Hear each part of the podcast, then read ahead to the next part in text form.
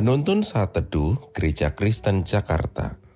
Selasa 5 Desember 2023 Judul Renungan Dia Datang Menjadi Kurban.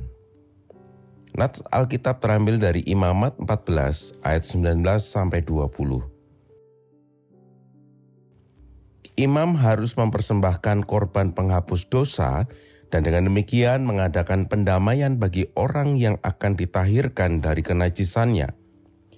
Dan sesudah itu ia harus menyembelih korban bakaran.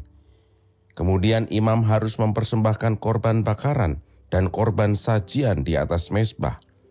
Dengan demikian, imam mengadakan pendamaian bagi orang itu, maka ia menjadi tahir. Tradisi bakar batu di suku Dani Papua sudah ada sejak dahulu kala. Bakar batu tidak hanya dimaksudkan sebagai pesta syukur atas panen, kelahiran, perkawinan, penobatan kepala suku, tetapi juga menandai sebuah perdamaian di antara suku-suku yang bertikai.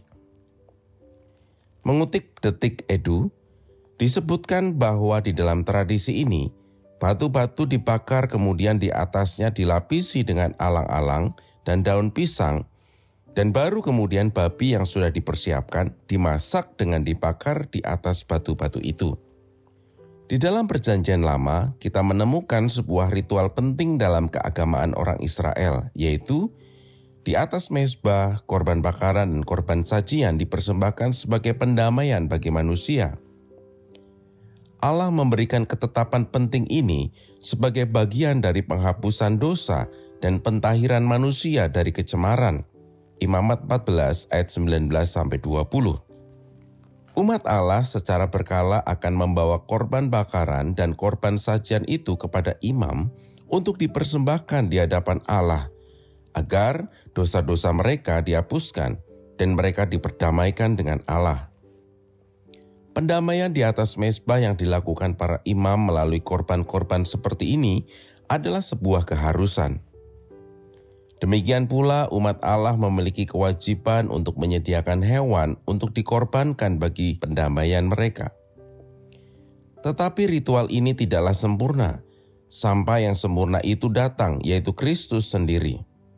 Ia adalah korban sekaligus imam yang sempurna itu. Melalui Dia, kita diperdamaikan dengan Allah.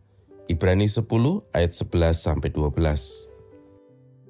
Natal merupakan awal dari sebuah perjalanan misi Kristus untuk menjadi jalan bagi pendamaian kita.